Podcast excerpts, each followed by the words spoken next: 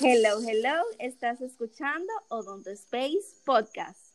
Dos amigas, una conversación, miles de dudas que queremos resolver junto a ti. Mi nombre es Hilda Concepción. Y el mío, Vivian Núñez. Esto es Odonto Space RD. No importa en el ámbito que te encuentres, si eres estudiante, odontólogo o simplemente quieres orientarte sobre la salud bucal. Todo lo que sabemos te lo queremos regalar. Así que quédate y sigue disfrutando.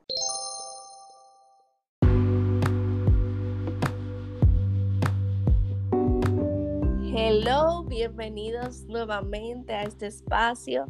Feliz de estar aquí otra semana más compartiendo con ustedes en este espacio más tranquilo. Hilda, ¿cómo estás?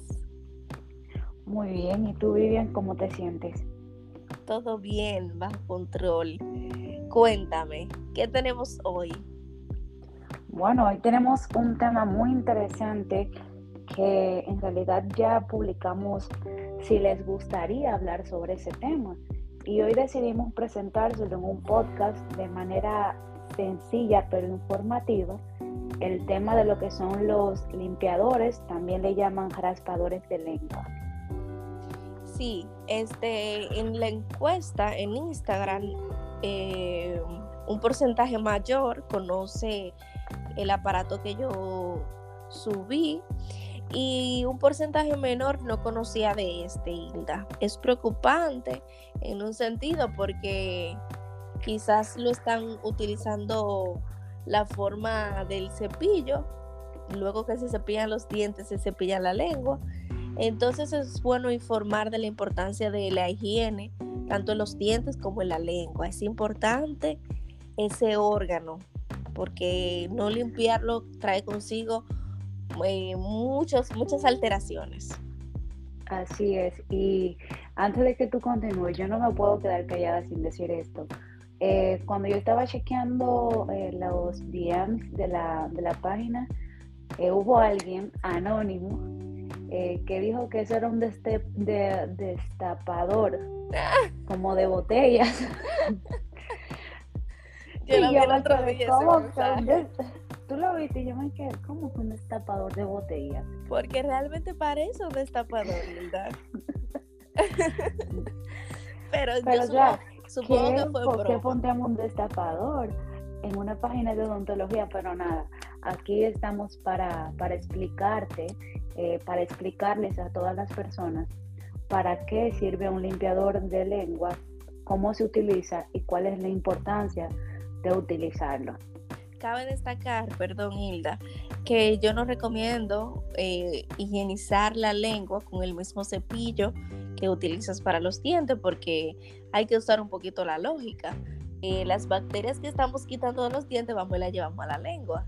Entonces no creo que no está diseñado para, para eso. Como ven, hay cepillos que en su parte de atrás traen como esa parte de para limpiarla. Eh, yo me la encuentro siempre como muy fofa. Muy simple. O muy, muy simple. esa parte. Entonces, uno tiene que eh, acompañarlo de otros artefactos o utensilios que ayuden mejor a la limpieza. Yo soy muy sincera, yo fue dentro, después que empecé a estudiar odontología, que implementé estos limpiadores que son un poquito más grandes y más específicos. Pero hay gente que no sabe, Hilda. Hay gente que no sabe ni siquiera que eso existe. Entonces, bueno, decirle que son muy fácil de adquirir. Hay gente que lo compra por Amazon, eh, hay gente que lo compra en, en tiendas amplias es importante que lo tengas porque es una diferencia del cielo a la tierra, hacerlo con el cepillo convencional o hacerlo eh, de esta forma. Hay dos, tipos que yo conozco, eh, son los metálicos, que fue el que subimos a la página. Este, hay que tener un, poquito de cuidado al utilizarlo porque como es un material tan duro, eh, no se vaya ¿verdad? A malograr Puede ese, cortar, sí. ese órgano. Y otro que parece un cepillito, tiene una parte cóncava que es especial para la lengua. Es un cepillo normal, bueno, no normal, parecido. Eh, incluso de, es hasta de goma, parecido a los cepillos, pero este es un poquito más eh, específico para la lengua. Yo solamente conozco estos dos, pero es importante. Supongo que hay muchas marcas y muchas variedades. Pero lo bueno es que tú te relaciones con el que más te, más te guste y más te sientas cómodo. Sí, yo, yo también estuve observando eh, esos dos tipos y la verdad, em, para mi uso personal, yo utilizaría el, el que es de plástico. Siento que es menos abrasivo. Menos abrasivo, sí puede ser más fácil de utilizar que un metálico que se ve un poco más áspero, que te puede maltratar y eso. Pero la verdad que los limpiadores de lengua son muy importantes y no se utilizan desde ahora porque quizás piensan que es un artefacto nuevo, pero eso tiene tiempo utilizándose y siempre se ha hablado de la importancia, decían, de cepillar la lengua o de raspar la lengua porque es un es como un almacén de bacterias, los cuales pueden provocar enfermedades, ya sea como líquen plano. Eh, también hay personas que tienen candidiasis, cuando tienen ese tipo de capa blanca en la lengua que no se quita por más higiene que haya. Eh, y también puede causar, eh, se me olvidó la otra enfermedad, pero también los pacientes diabéticos también son susceptibles a tener esa capa blanca. Sí. Em, yo personalmente uso el metálico, pero yo entiendo que por, el conocimiento que tengo en esa parte, pero sí a una persona que no conozca sobre el tema, realmente es mejor un, uno plástico porque es menos abrasivo, eso es cierto. Así que, bueno, si tienes uno metálico ya es controlar un poquito la fuerza que se le hace para no lastimar tampoco el órgano, porque no es exagerar tampoco en la fuerza. No, no es necesario implementar una fuerza eh, extensa para eso. Simplemente es técnica. Sí. Entonces, sí. También hay, hay pacientes que llegan con la duda en la consulta de que ellos tienen una correcta higiene bucal limpian bien sus dientes, pero tienen eh, halitosis, o sea, tienen mal aliento.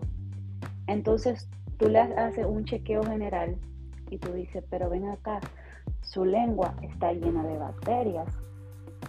Puede hacer que su halitosis provenga de ese problema. Sí. Y ese paciente cree que porque se rompe los dientes casi cepillándose, usa el mejor enjuague bucal, usa no sé qué cepillo, cree que tiene la mejor higiene, pero no es así. No se limpia la lengua. La lengua, como dije al principio, es tan importante como el órgano dental, como los dientes. Así es. Hemos dicho todo lo importante eh, de, este artefacto, lo importante que es utilizar eh, una ayuda idónea en este caso para nosotros poder higienizar correctamente el área. Así es, y nada, eh, recuerda que una correcta higiene bucal lleva muchos pasos, que va desde una buena higiene en los dientes y todo lo que conlleva lo que es la cavidad oral. Y nada, animarlos a que se compren su raspador bucal, o sea, su raspador de lengua, perdón.